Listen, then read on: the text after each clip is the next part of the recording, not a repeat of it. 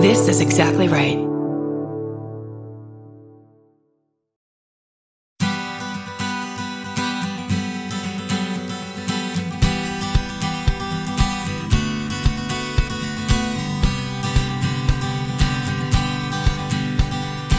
Welcome to the Parent Footprint Show with Dr. Dan. I'm your host, Dr. Dan, and you're listening to our weekly podcast where our mission at Parent Footprint is to make the world a better place, one parent and one child at a time. We believe the key to raising happy, happy, healthy, and engaged kids is for parents to be happy, healthy, engaged, and aware themselves. Each week, we gain insight from an inspirational guest, author, doctor, professional educator, and parent to help us understand how having increased awareness allows us to be purposeful in our parenting and leaving a healthy footprint for our children and future generations. I would like to welcome my friend, collaborator, and colleague, Larry Davis. Larry, welcome to the show. Dan, this is awesome. This is an inspiration to be, I mean, to introduce your show like you do, making a difference. That to me is, I'm there. I am there. I know you're there, and we're going to have fun today. Uh, we are talking about from surviving to thriving, finding your child's sweet spot at school, home, and in life. And before we get going, I'm going to tell uh, our audience about you because they need to know what amazing work you do. Larry is an educational consultant, advocate, author, trainer, and educator. He has a nationally recognized advocacy practice where he helps innumerable amounts of people find that balance and sweet spot for their kids. And we're going to talk about that today. He's received several awards for his service He's thought of as highly insightful, intuitive, and an invaluable resource. And I can say that he is personally from our professional collaborations. And he has two great books. One is Love, Understanding, and Best Practices. And the other, his most recent book, is The Insider's Guide to Special Education Advocacy Taking the Path Towards Successful IEP and 504 Advocacy. Larry, Let's get into this. My pleasure. Why don't you tell our listeners how you got into this work? Mm, like you, I have in my past a love for summer camps. I mean, that was where it all began, where I just loved that experience working with kids, being outdoors, and seeing everybody just have a great time. And so I came to the conclusion where could I have that type of an experience as a professional, have a career, make a difference? And I figured out it would be in the school setting, like being an elementary school principal. So that was my vision. And so back in the 1980s, I was a teacher for that particular path. And eventually I became a principal in 1987, one of the youngest principals in the state of California at that time. And I thought, how old were you? How old were you? Uh, at that time, 31. you were. 31. Wow. And at that time, that was kind of a rare kind of little component because I was supervising people who could have been my basically grandparents at that, that particular time. And it was an amazing job. I loved it. It was something that it meant so much to me because I thought I was on the path, the track to really make a difference in kids' lives. But I discovered after 10 years that it really wasn't doing that sense of fulfillment that I had, that vision that I had, because it was really more managing. I was really a program manager, a school manager, and I was working for a political process that really wasn't about my vision. So I needed to make a change. Hmm. And back in 1998, after my 10th year of doing a job I loved, I came to two conclusions. One, I couldn't do it anymore because I was personally just surviving. I was not thriving in that particular position. Uh-huh. And then the mm-hmm. other part of it was I discovered that the thing that I was really good at, that I had a knack for, the thing that seemed to be like an intuitive understanding that just came through me was this whole special education kind of consulting and advocacy and supporting people. So I put out a sign in 1998 when there's just very few advocates in the country at that time, and it's just been an amazing path ever since. What what was it that drew you? Do you think to special ed? Well, so there's two things: special ed and advocacy. Right. What drew you to those areas together? Well, it was it was amazing. Was the schools that I was hired to turn around? I mean, I was hired. I mean, I was young, and I was that inspirational uh, principal to come on board all the schools had one thing in common. They had very intensive special education programs where we had self contained classrooms, classrooms with very intense kids. And I found myself spending more and more time in those classrooms than any other classroom because I loved it. Not because the behavior was out of control and they needed me kind of settle things down. It was because those were the places where I felt like, wow, we're seeing some amazing kids in these uh, settings. So that was one thing that came through. The other thing was every time I was attending uh, IEP meetings, individual education plan meetings, you know, working with parents and teachers, I would look at a file and I would just somehow look through it quickly and be able to synthesize information so fast and be able to say, you know, I get it. And usually parents would all of a sudden turn to me and say, man, you seem to get my kid better than anybody in a very short period of time, I came to that discovery, that insight. And so, around, I'd say that fork in the road, when I was kind of really thinking twice about, am I, can I continue to do this being a principal when it was becoming just surviving and frustrating at the same time? I came to the understanding that, wow, there are a lot more families and a lot more kids who really need someone on the inside working for them and that's where the advocacy right. piece came aboard. Yeah. Well, and and your your advocacy is different than most.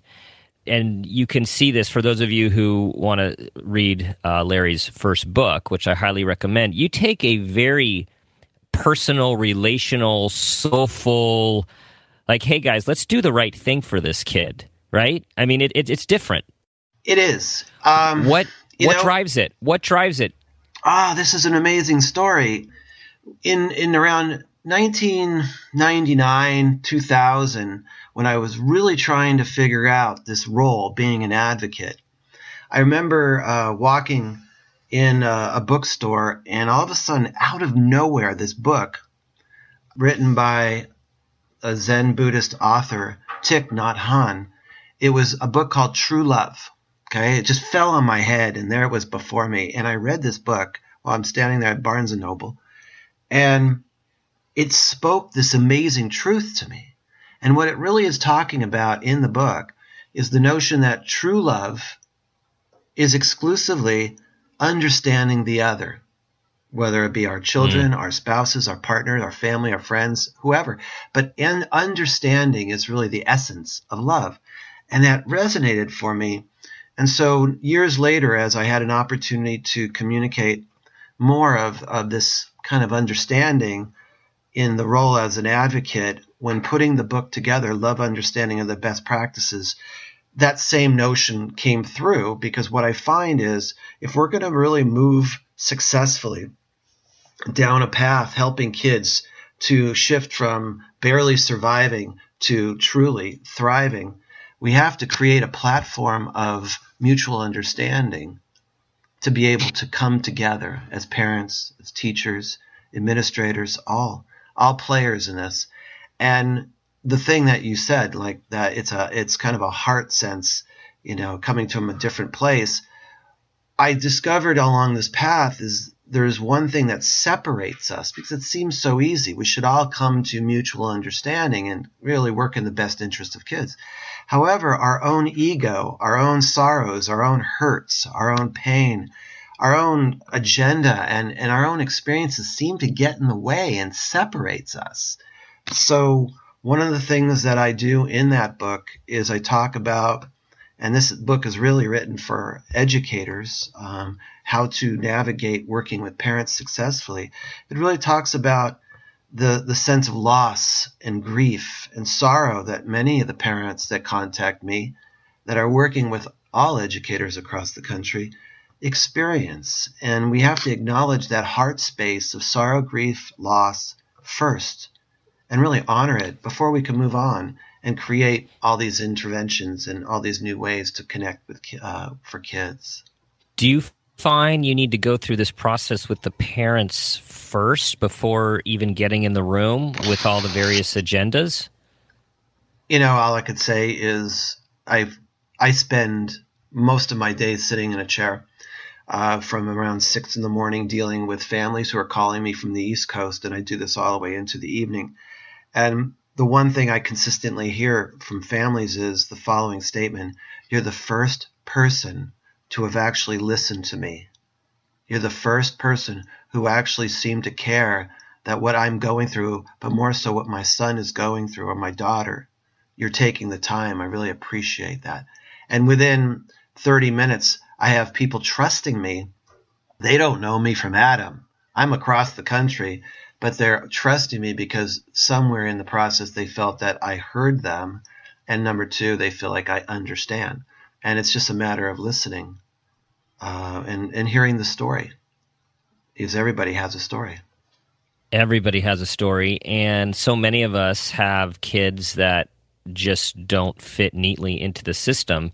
And something that you and I have talked about a lot is how our worry and anxiety as parents we're raising a generation of it seems like sensitive kids and even if kids are not on the sensitive side of that spectrum, the sensitive spectrum, we know that we uh, we radiate energy, we radiate emotion. So, what do you find about how parental energy, parental worry, how how just how that even that can impact the situation, and how important it is to help parents just be in touch with that? That these are amazing questions because it, it it goes in so many directions. So I'll just try to take one part of it I do believe in the idea is what we believe is what we see. And if we continuously process the notion that I'm worried about my son, I'm worried about my daughter, oh my gosh, the worst thing's going to happen and we that we eventually start seeing that in the lives in their lives and it kind of plays out in that in that particular path. And so one of the things I try to do in this work is emphasize what, what's working. You know, what success do you see? How does your son or daughter connect to the school experience, for example? Or what do they do to connect with life in general? When is your child at his or her best?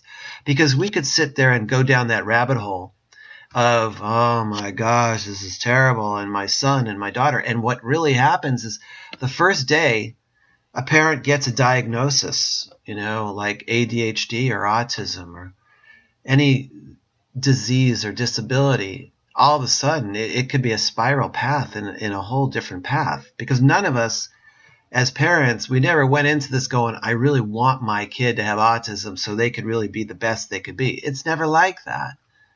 But it's one of those things that I have to bring to the table is let's really look at what works, what's what's the strength, what's kind of build upon something that's positive and move in that direction. Right, and this is to our topic. How do we find the sweet spot? And um, we were very particular when we were talking about this show. This isn't just about school, right? Even though you spend your life your days helping parents deal with their children's education. This is so much more, helping them find their place in life, helping them grow, helping them be whole. You know, how do, how do you find this all fits together? You know, it's a it's we're in this amazing transition in in culture and society. Back in the day, and I think uh, being 58 years old, born in like the late 50s, I think my generation, the baby boomers, we were like the, the last generation of that almost that assembly line mentality. You know, well, if we just go ahead and we do the right thing and all of a sudden we get a degree and we'll get a job and so on and so forth, you know? And one of the classic conditions of that process is many of us woke up when we were in our 40s and 50s and all of a sudden we're going, oh my gosh, is this the life that I want?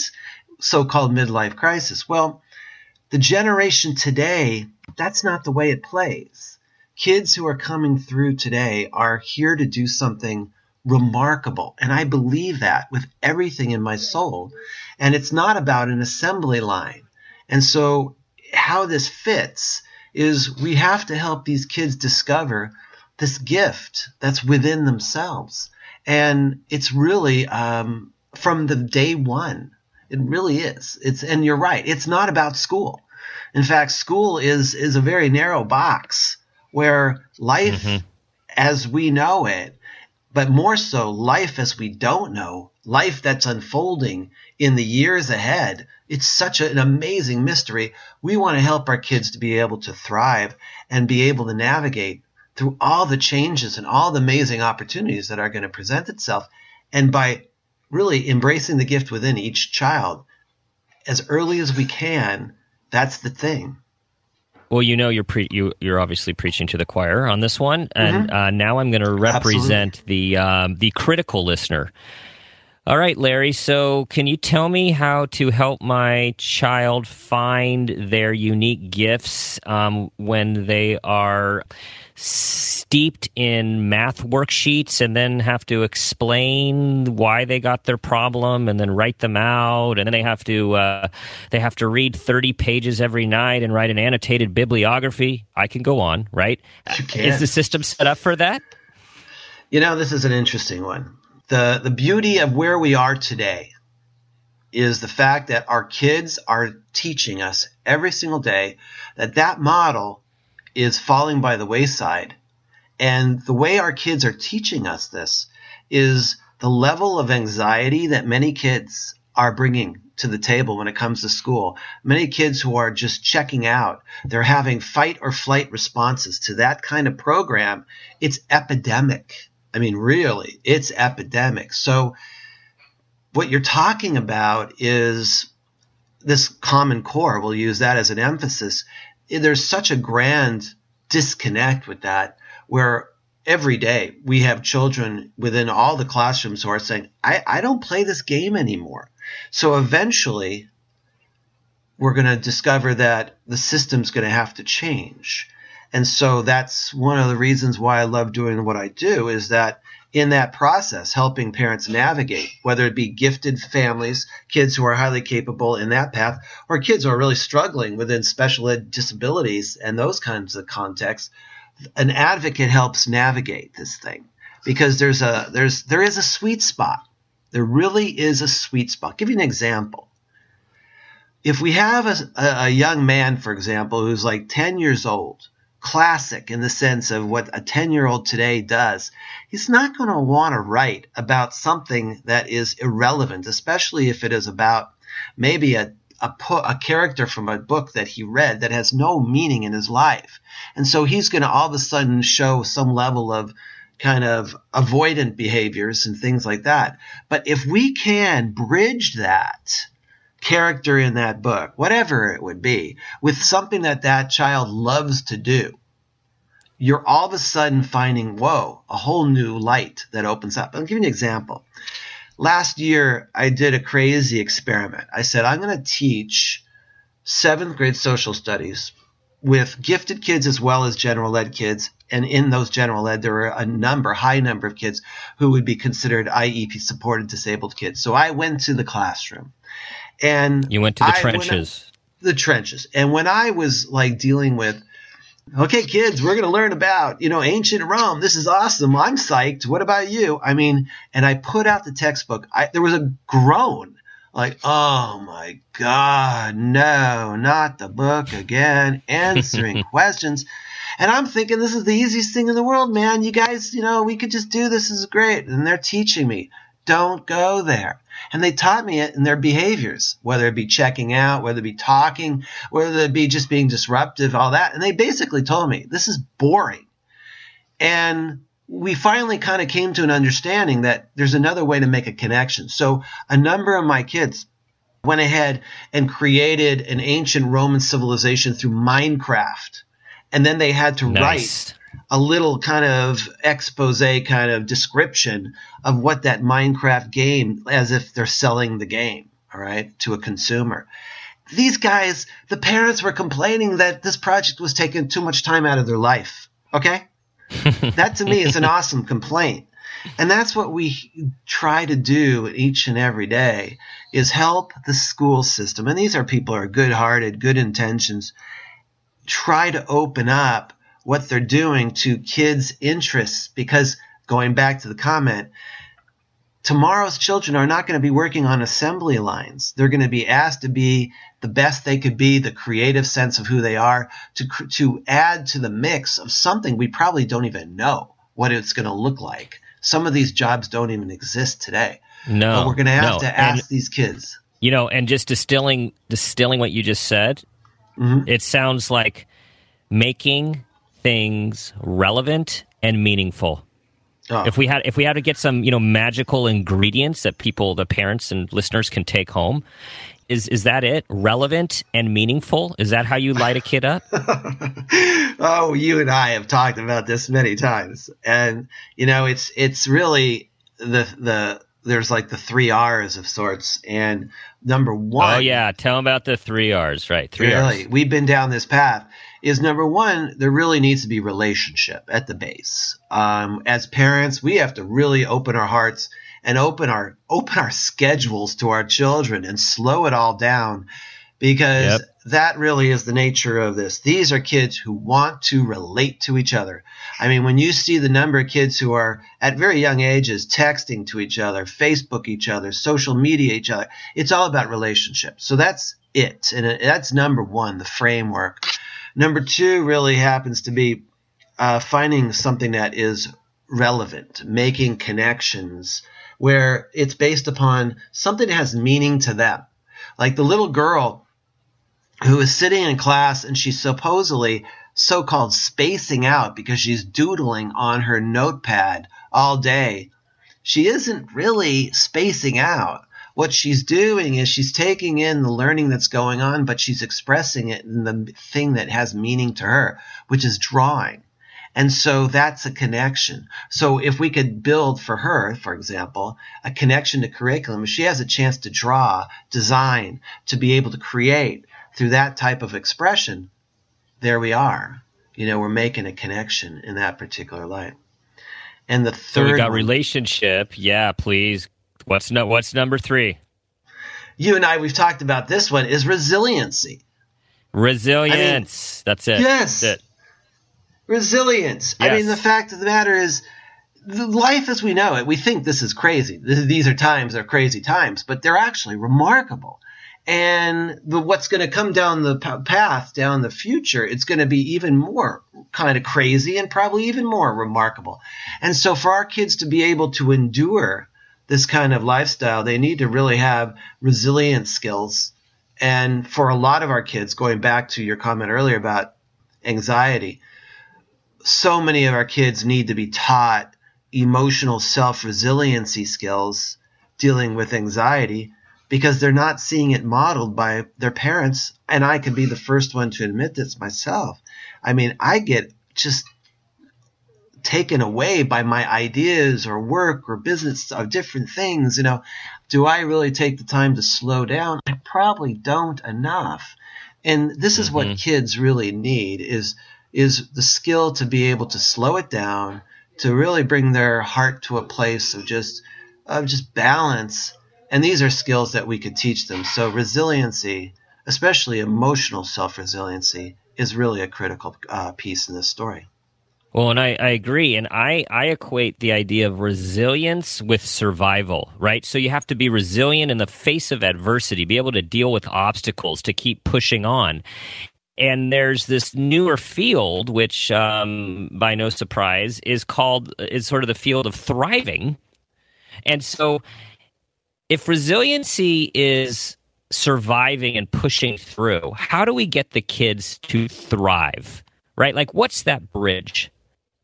You know, it's a it's a great question. What we have to do is, at a very young age, I think, encourage them to do the thing they love to do.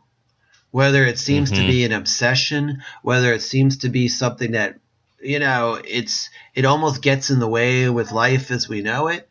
But if we just let it unfold and and support it, it's pretty remarkable. I mean, you and I have had conversations about our background. We both have extensive background in the gifted ed world, and so there are kids out there who have interests that are way beyond their parents' kind of field of vision. You know, it's kind of crazy, in fact. And many parents who have gifted kids are almost watching their kids like they're aliens and things like that. But the kids who are in that capacity of the highly capable world, who are really thriving as young adults, are the ones where their parents just trusted. And that's a key word, trusted. Just let's just let it roll. If my son wants to go ahead and, you know, do Legos for three hours at a pop, let's support it. Let's see what it looks like and build from there and go on from there. And the flip side of this equation, I do a lot of work in the special needs world, especially within autism as a theme. I, I think that that area of focus, that hyper focus, it brings a sense of comfort to, to so many of the kids that are in the autism spectrum. It, so we need to nurture that, not only from the standpoint it has an amazing kind of meaning centered, interest based connection, but it also gives many of our kids on the spectrum a sense of calm and a sense of ease, but more so, it ultimately gives them a sense of accomplishment. So the big thing that you're saying here is, you know, it's not rocket science, but it actually takes a lot of courage, which is to go with your child's interests, their passions, their strengths, and even at times we'll even call it their obsessions. And um, you're making me think of I was recently working with a uh, videographer, and one thing that came up when we were talking about a parent footprint and being aware and this guy loves what he does. He loves what he does. And he was saying, you know, my parents really supported me. And he said recently, one of the other things he does is he's in a band. And he said, you know, after his first big show at a big venue, when he was just, he couldn't believe that he was playing in such a big venue, he called his mom and he said, thank you for lying to me. And she said, what are you talking about? and he said, thank you for telling me that I was a good drummer and supporting me even when I was so bad. He said that support and that faith is what helped him work so hard to realize his dream of being a professional drummer. It goes right back to what you're saying.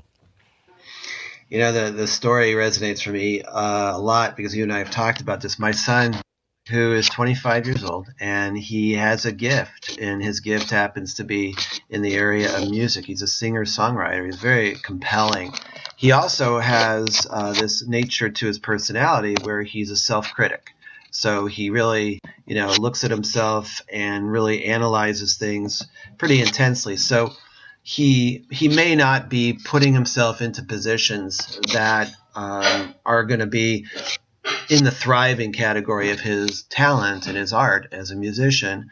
Uh, but it's an amazing thing that I've seen at a very young age that he could be anxious about his ability to write or to uh, as a let's say as a writer you know assignments school assignments but to craft songs it came to him like easy. He could maybe have challenges socially in being able to navigate uh, going to a restaurant when he was a little kid or social situations with parties but if he had an instrument in his hands he could stand up in front of 150 200 people and he could do it like it was no big deal I mean, this mm-hmm. is something he he presented at such a young age, and so my role as a dad, you know, I've learned that I have to just let go and trust. Uh, he's taken an amazing path, which includes a lot of different careers that in, allow him to pursue music on the side. He was doing the restaurant industry for a long time, and there were a lot of opportunities for him to do open mics at the restaurants he was working in, or be able to find other locations at the same. Right now, he's doing landscaping, uh, and it allows him to have his evenings off where he could go perform more. And so it's it's is he going to be a landscaper for the rest of his life? I don't know, and he doesn't know, but he's doing what he loves to do. But more so, the gift is continually being nurtured because he does play. He goes up and down like any artist. He has his moments uh, where he's really kind of like it's all he's he's in it for everything is all music, and sometimes he has to step away. But I know as a dad, I have to just support him. And the coolest thing is, just two weeks ago, we had the opportunity to uh, experience um, Nashville.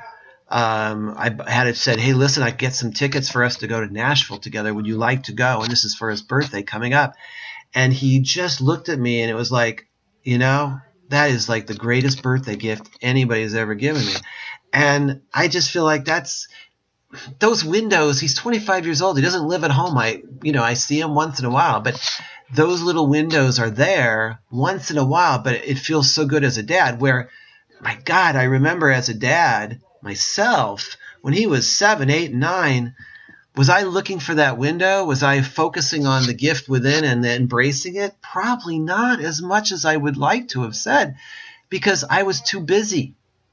I was just too busy to take well, notice. That's a really important awareness, and and I guess the other message here in that story is it's never too late, right? So no. here you are, 25. You're supporting him. You're giving him this wonderful experience, and he just he feels validated and embraced. And so surviving is kind of when you know maybe back to what we're talking about this so surviving just isn't enough. Like surviving is better than not surviving that's for sure. But it's like how do we get our kids to thrive in an aspect of life where they're all in? And it doesn't have to be all day long because school's school and school's sometimes going to be boring. That's just the way it is. But where where can we get them to feel the feeling of thriving uh, being all in? Well i think there's one thing. It's like back in the day when we were kids I know I'm older than you, but I think you grew up with the same notion that you, you know, you'll get the dessert after you eat your meal, you know? Yep. And yep. it, it, it kind of got me through cauliflower and broccoli sometimes, you know? And knowing that that dessert was there, I think that's the same thing. Life really is about hard work. Um, and so we need to at times make sure that our kids have the dessert to look forward to. And I have to say, when you're 6.5 hours a day in the box called school, there needs to be at least one class where your kid is going, you know, I look forward to that. And there needs to be kind of probably a, a moment in their day outside of school where they're going, you know, I really had the chance to be outside, or I had a chance to play the music, or I had a chance to do video games, or I had a chance to do something. I think that's really important is honoring that dessert moment you know, that thing that allows kids to feel happy, whole, and allow them to just feel that sense of fulfillment. I think that's really important. The other thing that rings true to me in this conversation is the work ethic. I think that is a, a valuable um, kind of component of life today is that we have to help kids really establish that sense of the work ethic. So, for example, a number of my clients they give their kids everything. And I, I, see where that sometimes leads because it almost it becomes an expectation where I don't have to do anything. But a couple of my parents uh, that I work with, they did some really cool things recently. Uh, one of them happens to be the kids interested in uh, bicycle racing, like a BMX bike racing program. And the condition was for them to get the new bike, they were going to have to work for that new bike. There's a novel a, concept these days. Correct. Wow. They yeah. were going to have to yeah. buy it themselves. That kind of what? Thing. And oh, that's so, crazy. I know who would think of such a thing. That's almost something you'd yeah. report to the agencies out there for child abuse. But yeah. it really is, you know, that kind of connection. And those parents are telling me that what they're seeing is remarkable connections for the kids. And here's another one that really is crazy. For a lot of my uh, clients, the issue of the internet is a big deal. Uh, the kids are yep. spending too much time on the internet, too much time on the internet. And I just say, why give it to them so freely? Have them earn that opportunity to be on the internet. Have no, internet's the... an entitlement. It's an entitlement. God. All right, I Larry, know, you're just going off your rocker here. What are these values you're coming from? You actually you're, you're actually suggesting people have their kids earn items and actually earn internet time. This is this is nuts. Yeah. Yeah, I know. It's crazy. Okay, with all seriousness, no, I mean keep going because it actually it, it's valuable. It's a valuable. But, but these lesson. are things I think encourage the gift within, you know, and and try to embrace it and just tr- and and don't think about it. If your kid, for example, I mean, one of the things that I discovered on this path is there was a period of time where almost every one of my clients, their kid had a love for uh, Thomas the Train. Okay, it was this weird thing yep. that was going through, you know, and parents would say, "Yeah, I'm trying to get my kid off, you know, Thomas the Train," and I'd sit there and go, "Why? You know, if he loves mm-hmm. it." Or she thinks it's awesome and it gives them comfort. Let it be. In fact, some of my clients, uh, we actually incorporated Thomas the Train in their school experience, where they brought Thomas the Train to school and they talked about the adventures of that train. A kid who had no writing ability whatsoever, as a second grader, is now writing about the adventures that they go on Thomas the Train. You know, it's something like that. There you go. Back and to relevance so, and meaning. Yeah. Exactly. So that's one thing. And the other part is if this kid wanted to buy, you know, another, you know, Thomas the Train when he's old enough to grasp the concept if I do work and I can earn, you know, that comes up all the time is having the kids earn the privilege of whatever it is that they're looking toward. Uh, whether it be a new guitar, a new toy, a new Lego set, whatever it would be, there's a sense of fulfillment knowing that I get the opportunity to select that which I want and I did something, you know, I earned it. So there's a sense of pride. Absolutely. awesome. Yeah. All right, now Larry and I we can talk all day long. Oh, I know. And um, I want to, but it's time for that parent footprint moment. you you you've avoided as long as you can, Larry. Even though you already told us a nice moment and realization that you had with yeah. your son as an adult. How about one more?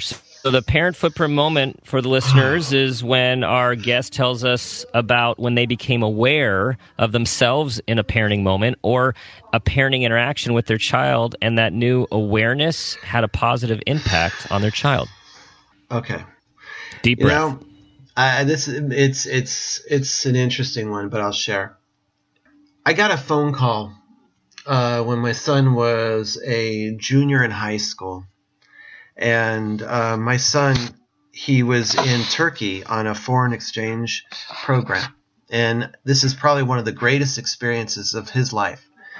And the phone call basically went like this This is the program coordinator calling me, and in broken English is telling me that my son was found on a bus and they had to take him to a hospital and he had his stomach pumped, and the police were the ones who found him. Okay? Now, this is not the phone call I would have in ever imagined. I ever imagined. I, I couldn't, you know, this this is beyond the scope. The fact that I had to, you know, I encouraged him to go to Turkey and encouraged him to go on this exchange because it was my romantic kind of vision of this is what, you know, cool kids get to do. But on the mm-hmm. other hand, I mm-hmm. discovered that what the cool kids also had the opportunity to do is they had a lot of freedom when they were there and they had the opportunity to explore some of the privileges that you and I get to explore. But they're kids, they're only like 16 years old. And so right. it appears that my son, he uh, drank more than he should have. He was on a bus, and his friends, who were pretty irresponsible, just let him stay on the bus and figured that he would figure out how to get home. Well, um, he fell asleep on the bus, and the police found him and they took him to a hospital because they find this very white Anglo looking kind of American in this very amazing place in the Mid East of Turkey.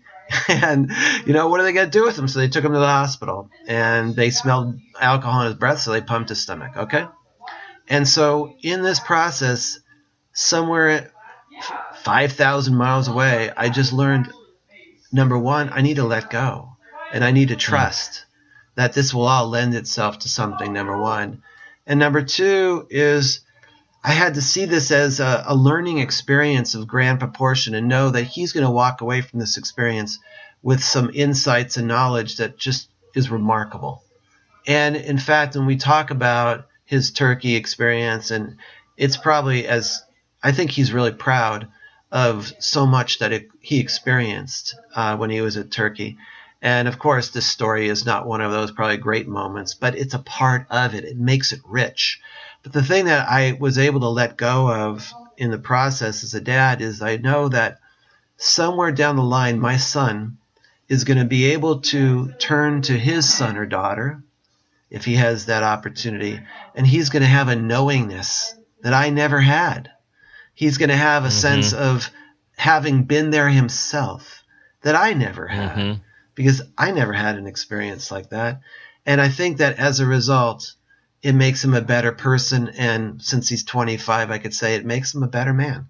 And so that was one of the times as a father I had to just kind of just let go and trust. Let go and trust and give him the space to grow, yeah. right? Yeah. Just give him the space. Thanks for sharing, Larry. And uh, I want to thank you for uh, bringing your soulfulness and authenticity to the show. And for those of you listeners, uh, Larry truly is a um, he he moves mountains in a system which uh, has some inherent challenges in terms of bringing people together and helping families find their way from uh, surviving to thriving. Uh, Larry, tell everyone your website where they can find more about you. Thank you so much. Uh, that's specialeducationadvocacy.org. And you could contact me direct me uh, directly through my email at larrydavis at specialeducationadvocacy.org as well. Thanks, Larry. That was fun. Always, Dan. It's a pleasure. I want to thank the listeners. We'll do this again for sure. For those of you who are listening, thanks for joining us. And please visit us at www.parentfootprint.com. I would like you to think about the footprint that you want to leave with your children. And every day, ask yourself what footprint do you want to leave?